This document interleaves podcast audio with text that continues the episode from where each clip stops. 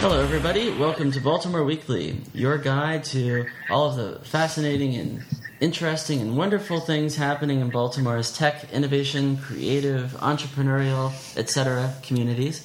Uh, I'm Andrew Hazlett with GBTC. And I'm Sharon Paley with the etc. community. yeah. we're very inclusive. Um, today we're uh, we're as as with every episode, we're very happy to. Uh, uh, thank our sponsors for this uh, broadcast and all of our work, which they come in the form of our shareholders, uh, GBTC's uh, strongest supporters who make possible all of our work. And we'd like to single out a couple of those shareholders during this episode, including Patriot Technologies. They provide information security solutions as well as manufacturing and logistics solutions, uh, from mobile security to uh, uh, federal mobile computing uh, resources. They do just about everything. So check out their work at patriot-tech.com. And we'd also like to extend a warm GBTC welcome to our newest shareholder, LightCloud. LightCloud is your technology partner, providing innovative cloud solutions that are designed to meet the specifications of the most demanding enterprises. LightCloud delivers high performance, availability, adaptability, and accountability in order to meet the IT needs of your organization. And you can learn more about LightCloud at lightcloudhosting.com, and it's L I T E Light. Mm-hmm like diet cloud. um, so now we'd like to welcome Sonia Sendak from the Greater Baltimore Cultural Committee, um, who's going to Alliance. Oh, mm-hmm. did I say committee? Mm-hmm. My bad. No, much Sorry. better than a committee. Alliance is a much better. Alliance is better. Committee. It's better than a council too. mm-hmm. Mm-hmm. Uh, welcome, Sonia. Welcome. Thank you for having me. Go ahead, Andrew. Well, well, it's, not, it's not the first time that we've uh, had someone from GBCA on this show, um, and it's not the first time that our organizations have done things together. Uh, Jeannie Howe, your executive director, uh, was on recently to talk about your work, and you know we uh, uh, we we just have a lot in common with you all. Uh, it seems you, it, we our role in the tech community is very similar to your role in the cultural community. Can you say just a little bit about what GBCA is? Absolutely. GBCA is a membership organization that promotes and advocates for the creative and cultural community of Baltimore and the five surrounding counties. And that includes not only venues, museums, cultural sites, historic sites, but also individual artists and individuals in the creative class. And as probably Jeannie talked about when she was on your episode, um, we definitely are wanting to be as inclusive as possible in that definition, which includes uh, reaching out with the technical community who has a lot of creativity in there, even if historically they haven't been considered part of a an artist class, but they certainly are artists in our definition. I mean, yeah, the, the tech community is moving more and more in the direction of design and and creative work. And I mean, it's a differentiator in business to have good design. Um, so uh, as as these uh, you know, stars are aligning, there's a specific program that you all are, are, are putting on right now that is a great opportunity for um, technologists who see themselves as creative, right? Absolutely. So I was brought on board last fall to launch the Ruby's Artist Project grants. It's a brand new granting program for individuals um, in support of artist projects. artist projects um, that are either ideas that have long percolated in someone's mind that need to come to fruition, or projects that are currently happening and need a funding boost to take it to the next level. Um, this artist project series um, covers all disciplines, which includes visual arts, literary arts, performing arts, and media arts. So, of interest to your community um, is media arts, which you know just we just give examples of digital arts, sound arts, film, video, design in all its forms are encompassed, and as well as interdisciplinary and experimental works. Um, the Ruby's Artist Grants are um, artists can request up to $10,000 to support their project.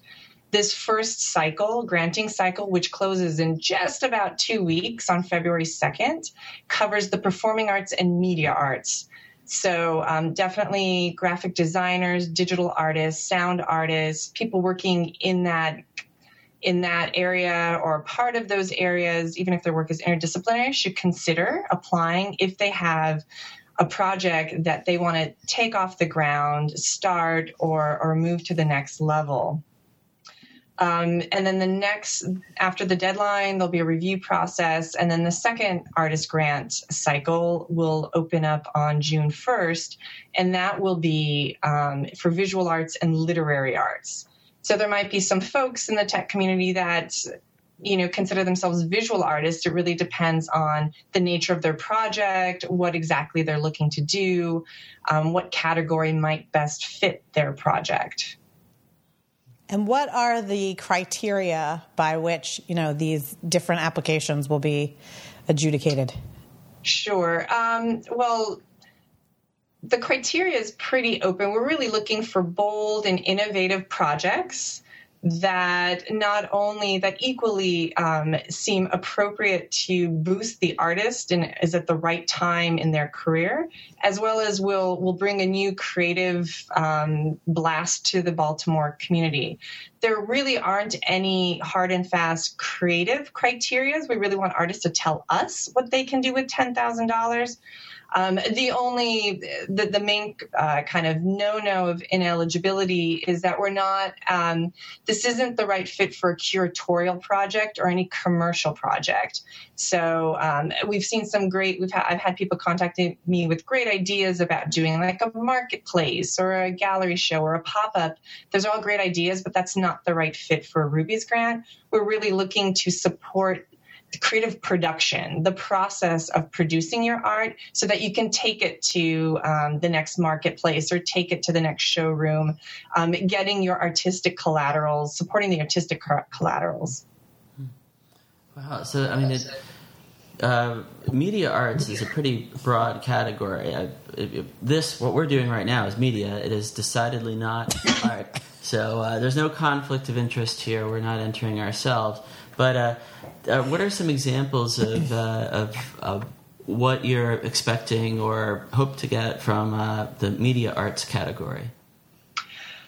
Um, I think it's like you said, it's really broad. And while I'm not a specialist in media arts myself, um, I would say we've already received one. I've looked at the application we've received, and there's a sound art proposal. So, composition in media art, sound art, um, someone who is looking to um, do design work, create their own designs, if it's uh, whether it's design work for to be made into production in the future or if it's a quasi web art project that is really an original endeavor and not a commercial one, that's absolutely will be considered.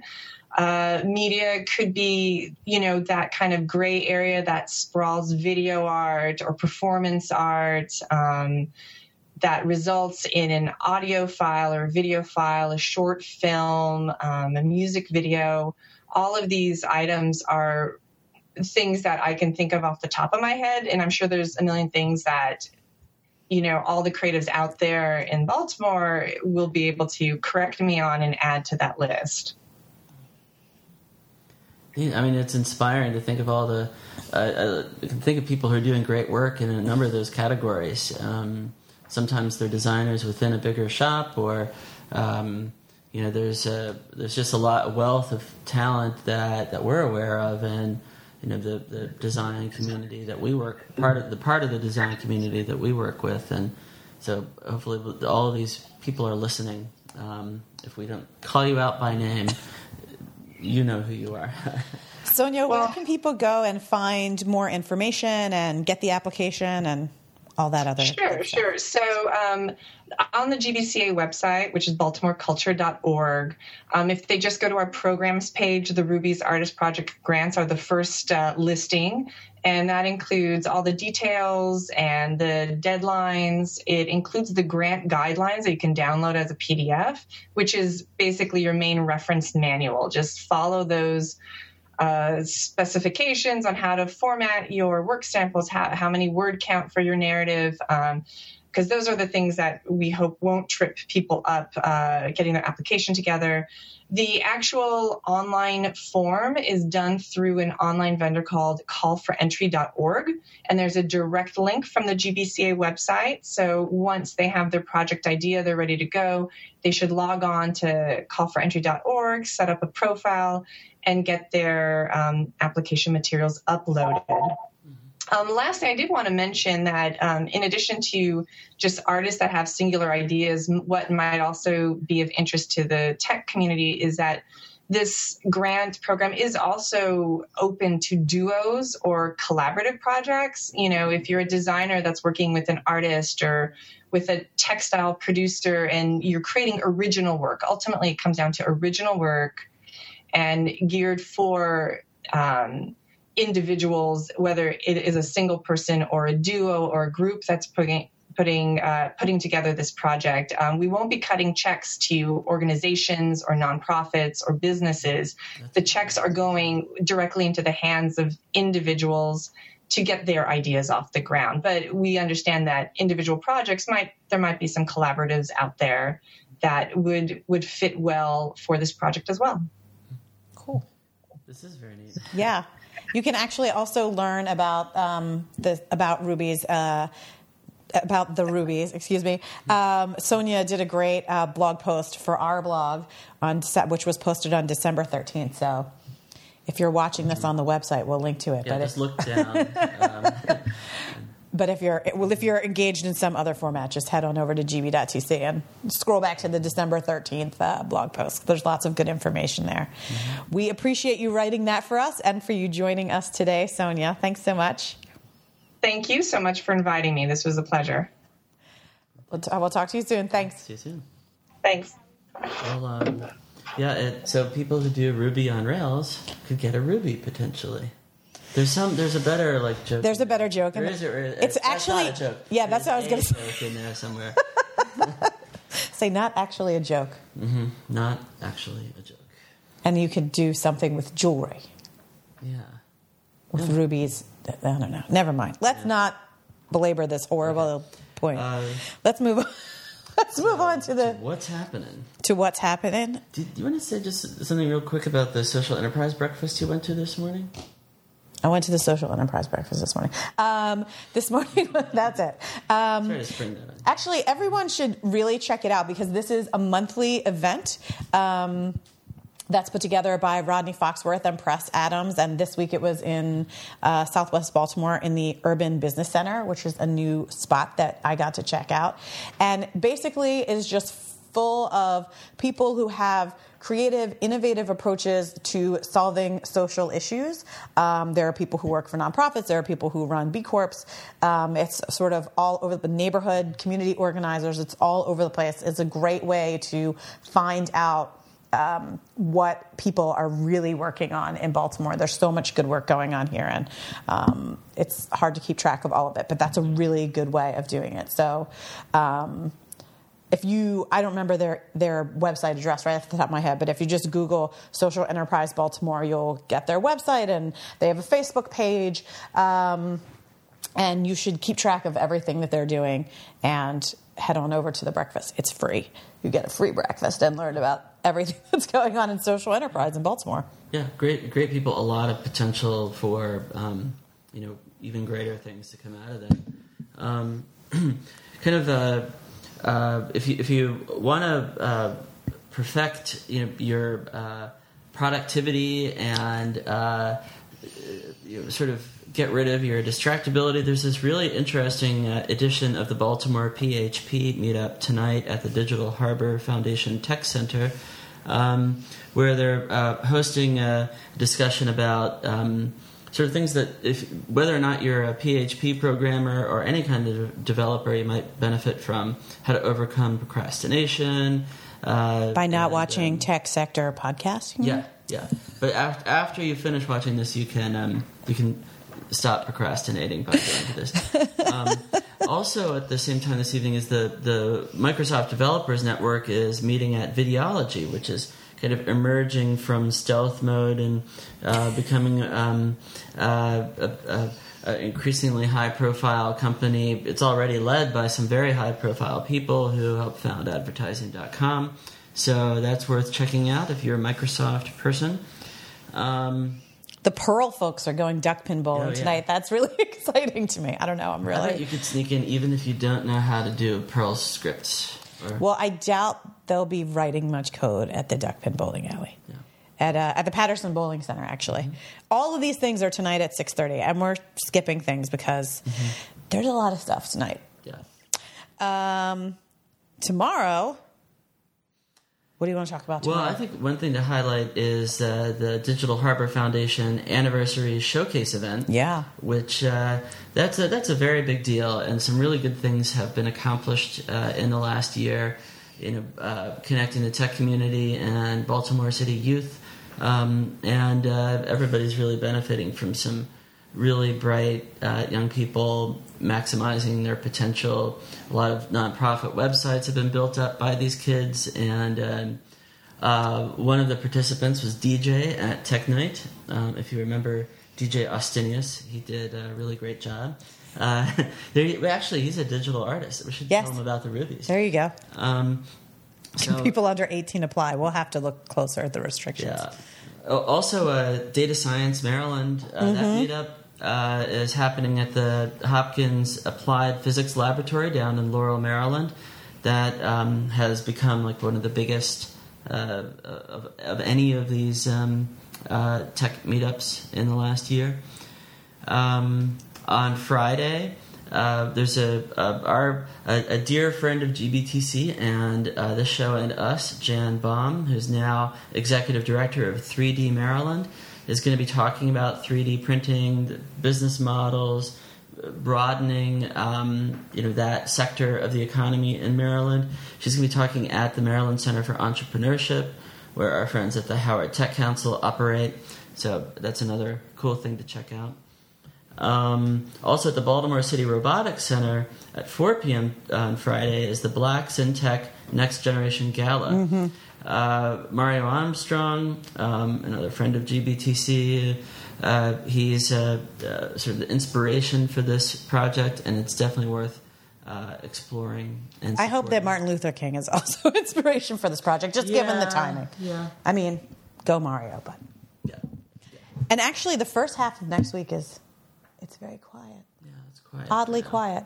So um, I'll use that time to uh, talk about an event we're putting together, which is the uh, civic, the return of the civic hacking meetup, uh, which is not just for civic hackers, but anyone who is interested in civic innovation, in open data, in um, more transparent government, we encourage you to come on down.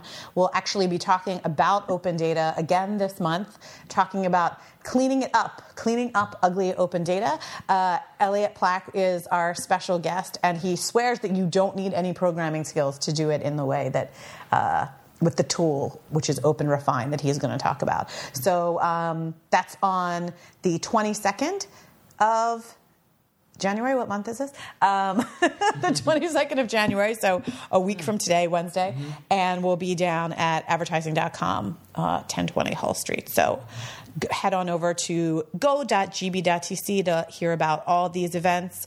And if there is an event that we've forgotten about early next week, um, please add it to the calendar by clicking the submit an event button. Um, and I think that's it for us. Yeah, I was just going to quickly Yeah. mention, you know, next week we're going to be talking more about uh, TEDx Baltimore. Right. That's coming up. But on the topic of arts and tech uh, combining forces, I did want to just highlight, as we mentioned in last week's episode, Art Bites is coming to the Walters Art Museum on the weekend of the 24th, 25th, 26th. Check out that unique hackathon. And also, just a, a, a, friend of mine who's a great author on the, the, the combination of design, technology, and business. Virginia Postrel is going to be speaking at MICA.